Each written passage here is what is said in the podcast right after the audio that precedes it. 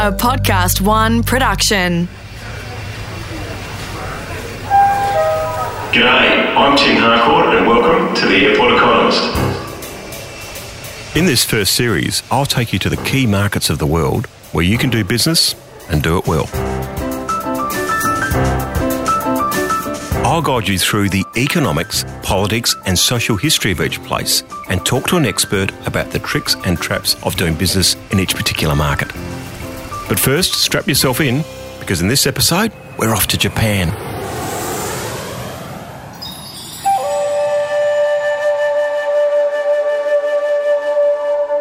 When I was a kid, my whole family went over and stayed in Japan for, for six months in 1969. And it was really unusual then because Japan was a very insular country. Not many Japanese had been out of Japan, and we were foreigners.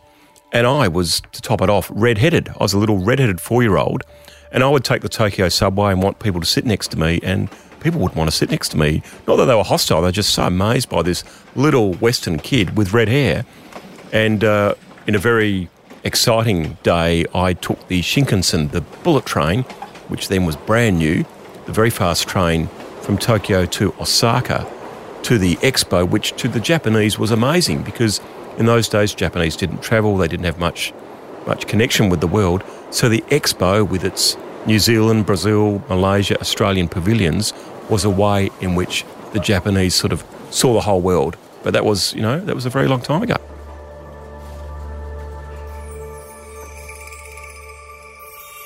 Well, fast forward 35 years on, and I went back to Japan. I went back to an expo, this time in Nagoya, in the Aichi prefecture. And I wondered, given that Japan was now one of the most travelled, most sophisticated, most international places on earth, why would you need an expo? Well, the reason is technology. Because companies like Toyota, which is actually based in Nagoya, use the expo to show their latest and greatest, their next big thing, their latest technology to show to people what the future is going to hold. In the same way that the bullet train blew me away when I was four years old in Osaka, the amazing thing to me was they had this robot who was actually a receptionist in the information counter. Hello, welcome to Japan. Dressed like a, a JAL flight attendant. And she would direct people where they wanted to go in terms of eating and different pavilions and so on. And she was so lifelike that a few male patrons, foreigners, some Australians among them, got a little bit uh, drunk on a few too many Sapporo beers, and they started actually asking her out.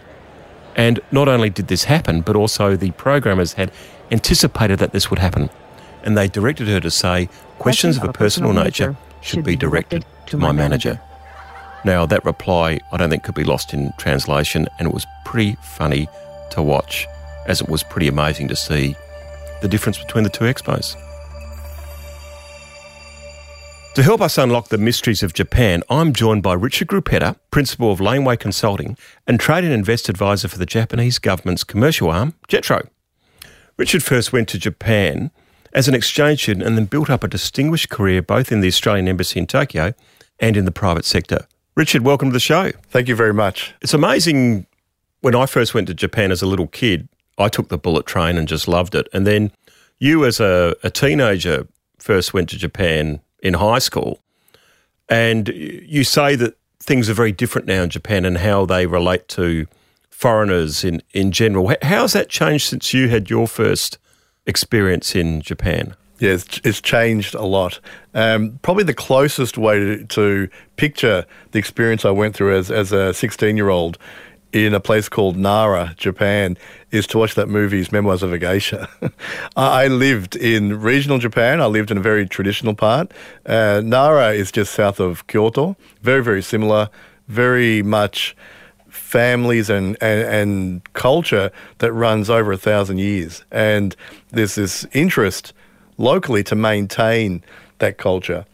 So every village you live in has a village head and that village head says what goes. And that culture still exists today. But as a 16 year old, what I found was um, it's difficult to break through and make the relationship. But one thing about Japan and you know embedded within the Japanese culture is the level of loyalty. And anyone who's who's interacted with Japan, Japanese, or even done you know karate, karate, or anything culturally Japanese, you'll realize over time and with time, you create this bond, and that bond is forever. And that bond is what helps you going forward in life in, in terms of a Japanese relationship.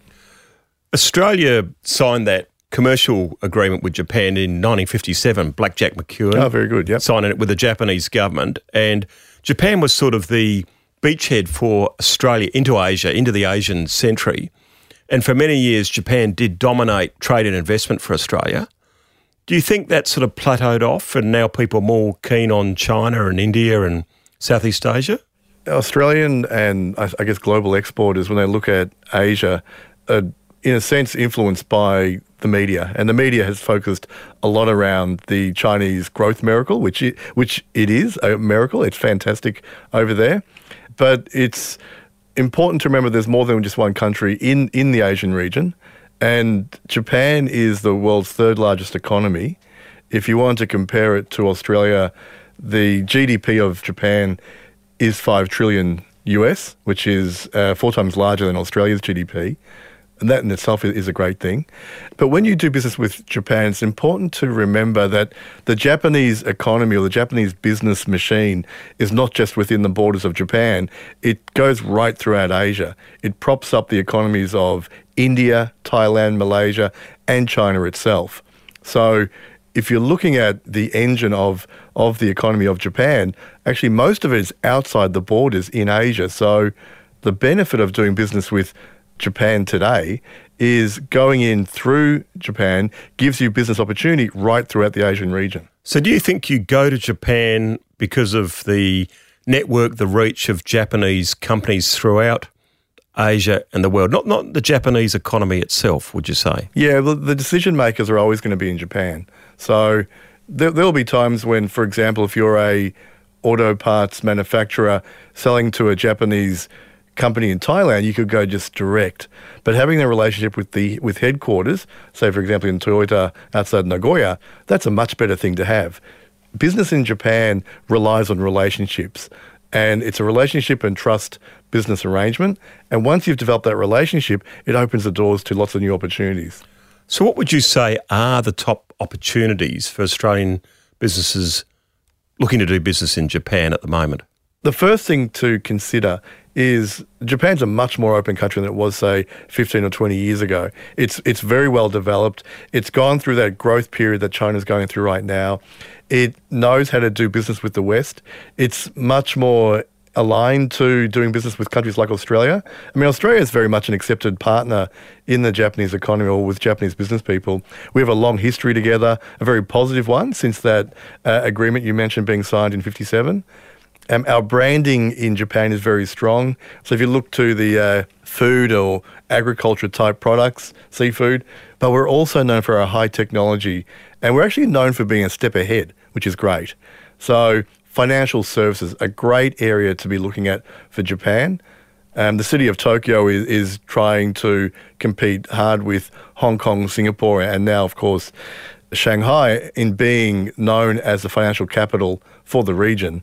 And with that, the local the local government is is providing incentives for financial services to enter the market. And if you look at fintech, it's technology that services the financial services sector. Australia is actually very advanced. We do things through our iPhones much quicker than most countries around the world. And looking at fintech, the opportunities in Japan lie within the foreign financial services firms which are in Tokyo. So, say for example, if you're a Melbourne, Sydney, or San Jose based technology company who are servicing, uh, for example, a, a Merrill Lynch or a Goldman Sachs or an HSBC, if you're servicing them in your own market, there's very strong likelihood you can also help them in Japan. And that gets you a, a, a foot in the door into the Japanese market. Servicing foreign financial services firms who could use your technology. But once you're in the market, you get track record, and then you expand over to domestic Japanese financial services firms. There are over a thousand large Japanese financial services firms just in Tokyo. And that's a massive market to be looking at. Is that a paradox, Richard, that Japan has the latest robots, the latest technology, but you don't see many ATMs. There's cash everywhere. There's no EFTPOS. Do you think there's a way to go? There's a way to go in terms of financial technology and services? Yep, good point. Japan is a very, very traditional country. It's a country that dislikes change, and disliking change is actually good for you because if you're learning the rules of how to do business in Japan, things don't change. So once you learn the rules, you can use them to your advantage. In, in terms of the use of technology, Japan is very, very good at creating and making and building technology items such as, you know, cars, computers, and other items that we use day to day, although they're terrible at using them themselves. So I had a conversation with uh, one of my old friends who was on the on the bullet train, the Shinkansen, last night, and we're texting back and forth. And he says to me, "You know what? The Shinkansen, the bullet train, doesn't have Wi-Fi." And it's like, but why not? So things like that, they're quite behind, and there there are opportunities for Australian companies to come in and to fill those gaps and to introduce that technology. Now you've got this background in Japan and loyalty and and uh, an affinity with the place. For an Australian business with, without your connections, how would you get a foot in the door in, in Japan if you started with nothing, without the connections that you've built up? It's it's very important to well you can always buy connections through consultants that's that's just a, a, given I guess but the the important thing to do is to do your homework and read up and there's plenty available on understanding the markets and the opportunities in the Japanese market and and of course you can go to um, my team at, at JETRO uh, in Japan the Japanese government and they have reams of information uh, through their websites around certain sectors and industries. Austrade, the Australian Trade Commission, the state governments um, from the US or state governments from Australia have great information and context or services that can help you open doors in there. But the first thing you need to do is read up on your sector in the market, look at what your competitors may be doing there, look at your sector within that market, and then go and visit. And spend your first visit there learning about the market. So if you're flying to the EU, London, go via Tokyo and just give yourself two, three, four days to learn around the market. And you can go into a JETRO office or into your local embassy office and or commercial office and learn about or ask questions about your sector and how it's performing there. Now you mentioned a, a thousand years of tradition in, in Nara. What what customs do you think Australian businesses need to know when they come to Japan? Because it's a very proud culture, isn't it? It is, it is. And it, it does rely on you being patient. It, things do take time, but the journey is a long one, but it's, it's a quite a, a structured journey. Japanese are very very structured, detailed in, in everything they do. If you want to compare it to doing business in other countries, they're very similar to the Swiss or the Germans being very precise, which is a culture you, you eventually begin to appreciate because whatever they say, usually it's what they do. A quick tip of advice if you're ever going to a meeting, always, always be five minutes early. Never be on time and never be late. Five minutes early, general rule. Respect is defined by your appreciation of that person, and being late shows a lack of respect. So it's important just to remember that. What about dining and entertainment? Do you go out to eat with Japanese customers? How do you do it? Yes. Who pays? It's uh, usually they do, but it's it's one of the most important parts of doing business in Japan. So one thing you need to consider is you'll have the meeting with your potential business partner and you'll do your pitch and maybe the first one will just be a business meeting and you walk out and thank you very much and that's it. Second or third, it's when they invite you out to lunch or dinner afterwards, is when you know that there's a serious opportunity here in terms of business. And what you will find is the real opportunity or the real personality and discussion comes out during that dinner or lunch.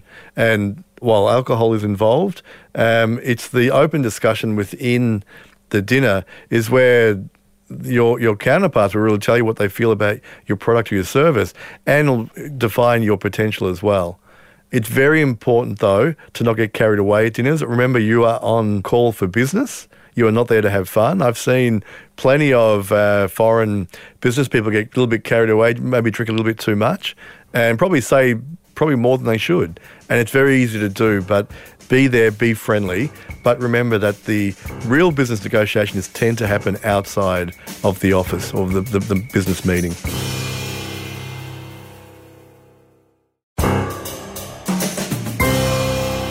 As Japan modernises its economy and society and its workforce, what's the role for a tradition like, like the geisha in, in business?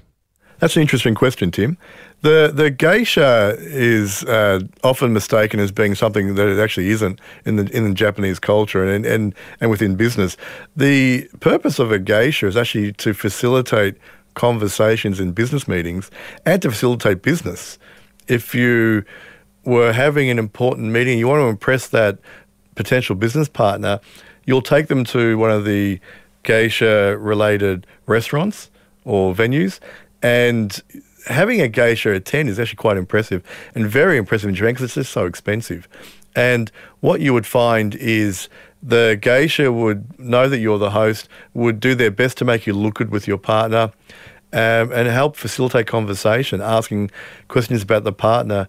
They'll do their research before, and you can always provide them with, like, for example, talking points and with background notes so they understand what the purpose of the meeting is. So, what do we see the geishas walking around Kyoto after dark or? Yeah, typically, the very high skilled geisha will probably attend three or four events per night, and they'll go from from one function and do maybe 10, 30, 40 minutes of interaction. Then they'll leave and go to the next one. So the high quality geisha will tend to do a number of events to get the most, I guess, the most uh, benefit that they can provide. The lower geisha, of course, will stay at the venue. So you've got so w- when you go to Kyoto, if you see geisha walking around during the day, it typically means that they're doing cultural training or they're doing activities in relation to their their skill development. If you see them at night, they're typically moving between functions, and you might host a dinner, and you may not want the geisha there the whole time. But if you're trying to impress your business partner, you may have an appearance of a geisha come for you know, 30 minutes or an hour do their you know do their facilitation and then leave. And then that gives you open time with your partner to do business. But i have to say they're not that common for westerners doing business in japan. If you do experience that fantastic. You're you know you're on a roll. Um, it's usually associated with very large old japanese companies especially those based around uh, osaka kyoto and maybe some parts of tokyo like akasaka but if you were Australian and you hired a geisha for a meeting with a traditional Japanese company, how would they feel about that? probably be a bit odd because they'd be impressed that you know about that. Um, you probably wouldn't do that, but uh, what you might you may find is to treat you as the foreigner. The Japanese company may do it for you. Now, um, Japan is, as you say, wealthy, a lot of savings. It's very sophisticated. What are the challenges that Australians face doing business in Japan nowadays? The challenge with Japan is the culture is so different. It's an island nation, and you have to remember any island nation can do what it wants. It doesn't need to worry about its you know, countries on its border because it's got an ocean around it.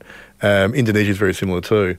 In terms of Japan, the culture is so different that foreigners, Australians, will go in and focus on the culture, but then get, get a little bit carried away focusing too much on the culture. And that can really wreck your business chances because you're going there to do business. So you need to make sure that your business proposition is well prepared. You've done your homework. You know your competitors. You've got your pricing at least partially there. And then you go to Japan, then bang, you forget all about it and you're just focused on the culture. That's a mistake I see often. So it can help to have someone with you that understands the culture to help handhold your way through. That's a that's a service that I do with a lot of um, Australian companies and actually other nations as well. But it's about not forgetting your business proposition, and it's very much about focusing on the meeting. Now, this will sound really dumb to most people doing business, but you need to go into the meeting with a next step and a purpose. And what I've found in Japan, because the culture can be a little bit or can be so overwhelming, that foreigners will go in and they'll forget why they're there. And they'll just like think, if I leave this meeting and this person's happy, then I've done my job. You haven't you haven't really sold your product. You haven't won the next meeting. The other one is that Japanese uh, hate saying no. And the Japanese will never say no to you. But a way to work out whether you've got a real opportunity is put the ball in their court. So if you're in a business meeting and you want to see if they, re- you know, they might be saying, you might be asking, do you like this product? They're saying, yes, yes, it's good, and we'll consider it. That could be a no, but it could be a yes too. So a way to really figure out where you stand with them is create a next step, uh, such as, you know, would you review this and please come back to me? And don't push it too hard. But if they, they'll say, yes, of course, we'll review it and come back. If they don't come back, they never were. That means it's a no. We're not interested. If they do come back, it's a good yes. That's something to follow up on. Putting the ball in their court is a good way to work out the yes or no aspect in doing business in Japan. So, a good example of differences with Japan and I guess getting fooled by them is the the whole concept around obligation. So I will do something kind for you to oblige you to do something kind back for me. And that is actually really core in the culture there. And in terms of business, it's not much different. Now, gift giving is a part of that. I give you a gift, that means I want something back. Gift giving is, you know, with, with uh, Japan becoming part of the global business world, that's kind of dying off a lot. And you can't walk into companies now with these big gifts. I mean, something that shows your company logo is okay, but you can't do gift giving to get to oblige or to win over business. But when I first went to Japan, I was you know my, in my twenties. I found the Japanese were really kind, and they were always you know doing things for me, and uh, they were obliging me to do things back. But I, I wasn't picking up on that obligation aspect. And then I was being considered as being rude, thinking like, why? And it's because I wasn't doing things in return. And that is uh, in in business a, a, good way to almost oblige a response back to your proposition. Is uh, the company might say, okay, well, your product or service is great, and to oblige them to do something back for you, you might say, let me prepare a report that shows how you could use my product or service. Or basically, you create something on their behalf that benefits them. And that could be a report, that could be some kind of after work activity that, that helps them un- better understand their business. If you do that, it's almost obliging them to come back to you. And that's a really good way to, to develop the business relationship with Japan. But not picking up on that cue is a mistake I made in my early, I guess my earlier time in Japan, which once I learned, I used to my advantage. When we were kids, um, you know, this family moved out of this their house in Tokyo near Keio University in 1969 for six months. They just moved out and let a family of six move in. Wow. I was amazed. That was incredibly generous. I mean, that was old Japan. But, you know, we did get a stream of Japanese students come to see us for the next 40 years. So I think in many ways, you know, we tried to pay them back yeah, well, Japanese culture is all based around harmony. I mean, you've got a population. Look at look at the basin of Tokyo. It's 37 million people, in the size of a big city like Melbourne, Houston, Los Angeles. 37 million people, but it works because people look out for everyone else. So the culture is defined about not being a problem to anyone else because they don't want those people to be a problem back to them. So it's it's paying it paying things forward. It's if I give generosity to this person, one day they'll give it back to me. And that is, again, the root of Japanese culture. And a mistake foreigners make in going to Japan is taking advantage of the politeness. So um, I've heard foreigners say, oh, yeah, Disneyland queues, they're crazy, but we just pushed in, no one complained.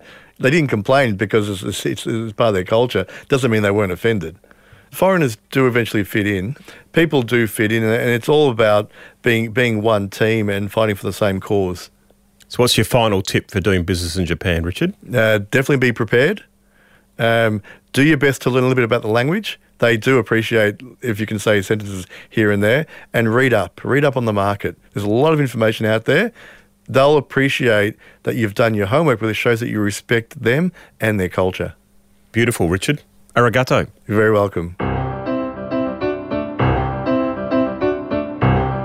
Well, that's it for this edition of the Airport Economist. I hope you enjoyed listening and picked up a few useful tips along the way. The Airport Economist podcast series is produced by Liv Proud, audio production by Darcy Thompson, and executive producer is Jennifer Goggin. The Airport Economist is recorded at the studios of Podcast One Australia.